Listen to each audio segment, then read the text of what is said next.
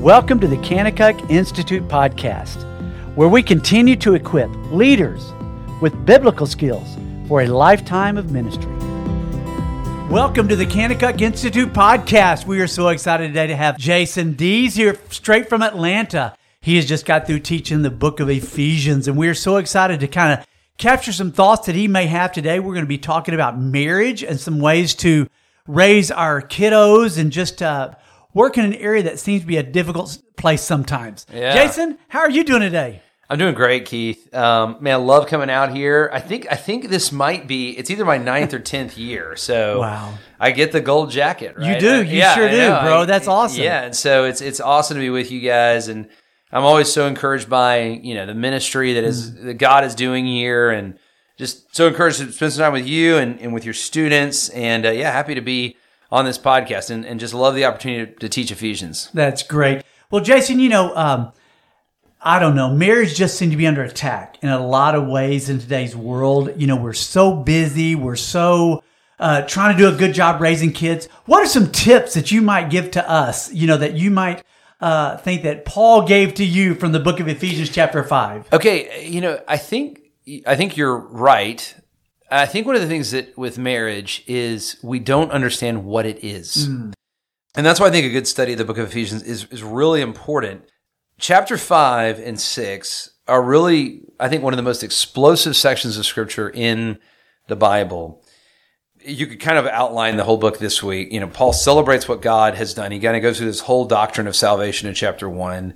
In chapter two, obviously, it's kind of the famous "You were dead in your trespasses and sins, but you've been made alive in Christ." He he celebrates what God has done in the gospel, and then he and then he really starts, you know, applying it. Do you do you see now how explosive this is? Do you see now that you're you're a citizen of the kingdom of Christ who reigns over the whole world? So there's no, you know, we're all one in Christ. There's no more Jew and Greek. There's no more Jew and Gentile. That we are one in Christ. There's one Spirit. There's one baptism. There's one Lord. The dividing wall of hostility has been torn down. Uh, you know, chapter four. Take put off then the old self. Put on the new self. There's there's there's this uh, reflection of there's a new identity now because what Jesus has done for us, what He's called you and I to be, is so explosive. Chapter four. There's instructions to the church. The church is growing up into the maturity and the fullness of Christ. We're using our gifts that Jesus has given us to serve one another to advance his kingdom. And then he comes to chapter 5 and he says the most amazing thing of all. He says, Therefore, in light of all this, imitate God. You know, I, I love, uh, you know, one commentator says it's the, it's the highest command that's ever been given. It's, it's the highest call that's ever been made. You know, if I said, Hey, Keith, I want you to start an incredibly successful institute program and I want you to run one of the Kanakuk camps for years and years and years. I want you to raise kids. I want you to be a good husband. That's a that's a high call. But but but behind those high callings, there's an even higher call, and it's Keith, imitate God. And then what and then what Paul does is he kind of and I kind of write it out this way. He gives us five ways that we imitate God. And he goes through this in chapter five and six. So the first is we walk in love. Mm. And then he gives a warning about, so God is love. We walk in love as we imitate. And then he gives a warning about purity. So we walk in purity. You know, let, don't let any impurity, don't let any sin be named among you. Mm. Then he says, walk in wisdom, walk, be, be wise. The days are evil. Walk in wisdom toward outsiders. Be wise in all these things. And then number, uh, the fourth thing that he does, this is verse 18, and a lot of people don't really understand what Paul's doing here. And I'm getting to your question. Yeah. But, but I, I think it's important that we anchor all of this and Sure. where Paul starts, imitate God, Mm-hmm. imitate God, imitate God. You imitate God by walking in love, walking in purity, walking in wisdom. And then the fourth thing that I think he's saying is don't be filled with drunken, don't be filled with wine, don't be drunk because that is debauchery, but be filled with the Holy Spirit. So the fourth thing is to be filled with the Holy Spirit. Now, what are evidences that the Spirit has filled your life? Mm-hmm. Well, he says singing to one another, making psalms, hymns, spiritual songs, greeting one another in the Lord, being filled with gratitude. Mm-hmm. So it's it's worship, it's gratitude, mm-hmm. and then he gets to the third thing: submit to one another. Mm. Be able to submit to one another out of reverence for Christ. And I think this is one of the most difficult things that we have to do in life. Is there are times in life, Keith, when you are in authority, and there are times in life when you're under authority. And the way that we exercise these things actually will either show evidence for or evidence against that you're filled with the Spirit, and they will show evidence for or evidence against that you're actually imitating God. Mm. And so the, the, the where where Paul then goes from there, you know, wives submit to your husbands is very unpopular, right? We live in a very ega- egalitarian age. But I don't think that wives, what, what, what Christians do with this wrongly is they apply a modern ethic to this ancient biblical text. And the modern ethic says that the smart one advances in the company. The strong one advances on the team. The wise one, you know, starts the great business. That's the modern ethic. And so they're in charge, right? The biblical ethic is not like that. The biblical ethic says that there is a design from ages past that God is put forward, that he put forward in order to reflect himself, in order hmm. to reflect his glory. And he is manifesting that in the human institution called marriage. God is showing us something in the human institution called marriage that is true of his very nature. Hmm. And so, if we're going to imitate God, and evidence of imitating God, we're filled with the Holy Spirit, then we act like the Godhead. And within the Godhead, you have three persons Father, Son, Holy Spirit. They are equal in nature. Mm-hmm. You know, the, the, the Holy Spirit is no less God than the Father. Jesus is no less God than the Father. The Father is no more God. They're, they're equal in nature, but they have different roles. And so the Son, in you know, in obedience, not because he's less smart than the Father or less able than the Father, understanding his role, understanding this kind of designated role, submits to the Father's will. And you know, we see this idea of rule and submission in all of creation. Mm-hmm. You, you see mm-hmm. this idea of rule and submission. I mean, even the way that the atom is made, there's a positive and a negative charge. And they things hold together mm-hmm. because the ad, everything holds together because of that. So what God has done in marriage is He has created this institution where there's a, a head, someone to, to be head, and then someone to submit, and that is reflective of His very nature. And so when the wife submits to her husband, what is she doing? She is being like Jesus in the way that he relates to his father. Now, when the husband rightly leads his wife, as we see later in the passage, what is he doing? He is being like Jesus in the way that he loves, cares for, sacrifices himself for his church. And so, actually, I- one of the things I always say to couples is that Jesus is actually the model for husbands and wives. He's the model for husbands in his relationship to the church. He's the model for wives in his relationship to the Father. So I- I've said a lot there. That's good. but- That's but really yeah, good. But, but to me, but it all gets back to imitating God. Mm. God is saying, I want my nature, my image, my glory to be displayed. And one of the ways that we display that is actually in the covenant of marriage. It's a Mm. beautiful thing. You know, Jason, you said that so well, and, and I really appreciate that. You know, there's people out in the audience today that are, you know, they're just struggling. You know, they go, I don't know how to really do that, Jason. Yeah, yeah, yeah. It's hard, you know, because it seems like my wife demands something of this, and I don't know if I can, you know, I don't want to submit, or, or she doesn't want to submit. And so there's the man and woman kind of in this battle. What are some things that you and your wife have done that have that have been kind of uh, some things you've learned how to do Yeah. this and how to help her do that better? You know, Uh, let me say one kind of uh, more abstract thing, and then I'll give you some super Yep. practical things. You know, I just finished, like you say, and the last thing you talk about is the last point of that triad. So it's walk in, imitate God, walk in love, walk in purity, walk in wisdom, be filled with the Holy Spirit. And there's all these instructions there. And then the last one is be strong in the Lord. Mm-hmm. And where Paul goes in chapter six is he's saying, look, remember, Keith, remember listeners Yeah. to the Kanakuk Institute podcast.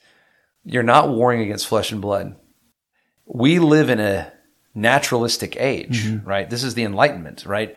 We live in the naturalistic age. Everything is nature. The Bible says the very opposite. No, no. Mm-hmm. Everything is spiritual. You are warring against the powers that rule. You are worrying it's the devil himself. You're worrying it's all these spiritual forces. I think if we have this over naturalistic mindset, we have this mentality that we can do it on our own, that we can do it in our own strength, that we can be strong enough or capable enough. If we understand the way the world the way it actually is, the spiritual world, then then we will humbly submit to God and to the power of His Spirit every day. We'll mm-hmm. actually live by the Spirit. So I mm-hmm. think that's number one. Number two, in terms of just practical things, one of the things that's most helped Paige and I is we do this thing called the day date. Okay. And it started because I was taking her. This is when we lived in Birmingham when I was at Valleydale, and I was taking her to Hot and Hot Fish Mar- uh, Fish Company one night, which is a very nice restaurant in Birmingham. I was very excited about the date. Paige was dressed up. I was dressed up. And she starts asking me about what we're going to get my mom for Christmas. Okay. And I'm thinking, like, I don't want to talk about what we're getting my mom for Christmas. Like, we're on a fun date. Let's talk about something fun. Let's listen to music. But, but we were so busy that that, that was like the only time we could talk about those mm-hmm. practical things. And so what we started was what we call the day date. We started going to Jimmy John's. I'm not going to spend a lot of money. We're going to get a sandwich and we talk about various things. Okay. So we talk about our calendar. We talk about our finances.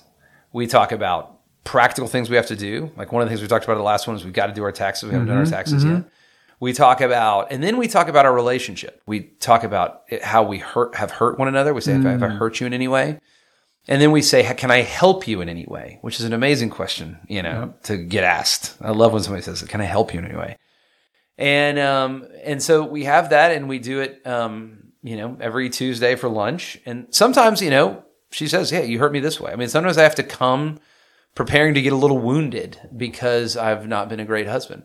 But because we have that, that that creates this time. You know, the the old business adage. You know, you're spending so much time working in the business that you never work on the business, and it's kind of the same thing with marriage. You, you, you know, when you're in the throes, I mean, golly, you know, when you're in the throes of marriage, and a lot of your folks, maybe they're out there, they're they're just getting married, they haven't had kids yet, but you start having kids, they start playing, you know, baseball, you know, especially if you're both working. I mean, you're running so hard that it's just hard to make time to work on the marriage. So we've just made this a priority in our lives, and a lot of weeks, uh, you know, a lot of weeks we don't have that much to talk about. We and now we do the lunch at our house and so it's just kind of a fun time to hang out. So, but because we do it every week, we can stay ahead. So some weeks we're kind of thick with it. Some weeks, uh, you know, is a little thinner. So that's one very practical thing that has really helped us. Mm, that's so good, Jason. You know, help me understand something because, you know, it seems like we all, what you just said, I want to do,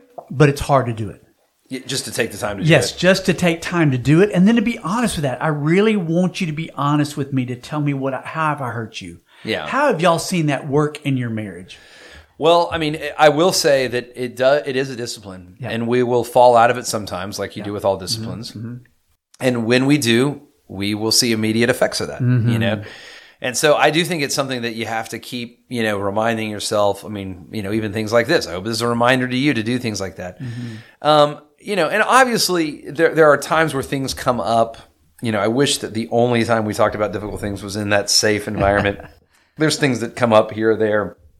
Um, but we really try to hone that out and try to like dig those things out and ask further questions. Mm-hmm. And and and another thing that it's done for us is it's given us time to really work on those. You know, another practical thing that Paige and I do regularly is take a walk together. Mm-hmm. For her, you know, I I am much more like listy. You know, I can like come to that meeting kind of prepared. For Paige, she just kind of has to like you got to work it out of her a little bit, and so I do think that different people have sure. different types of personalities, and so I, I think you got to understand. You got to try to work on what are the rhythms that that work well for you and your family, but but really the key is creating space and time to keep working on the marriage, to mm. treat it like this product because it's so important. It's one of the means that God has given us not only to display Christ in the church as we see in Ephesians 5, but also display the very nature of God himself. Mm. Jason, you have done a great job today helping us just kind of begin to put things in perspective of, you know, submitting ourselves under first and foremost God. And as we do that, it helps us in our relationships with one another. And I want to be his imitator. I want to yeah, imitate that's who right. Christ That's what we're called to. Yes, the highest sir. calling. What a great thing. I appreciate that so much because, you know, you're right. The enemy is the devil. It's not each other. That's right. And when we can surrender ourselves under the authority of God, it's easier to surrender ourselves under one another and to walk with God. And so, bro, I cannot tell you how much I appreciate your words of wisdom to us today, to encourage us, to enlighten us. And so, guys, if you are out there today and you're struggling in marriage or in any part of, of, of your life, you know, developing your relationship with your kids, man, go back to God's word. Look at uh, actually the book of Ephesians. You're going to love that because there's so much goodness there. And be an imitator of Christ. Amen. So, guys, thank you so much for listening today. We hope you're having a great day, and may God bless you richly. Bye now.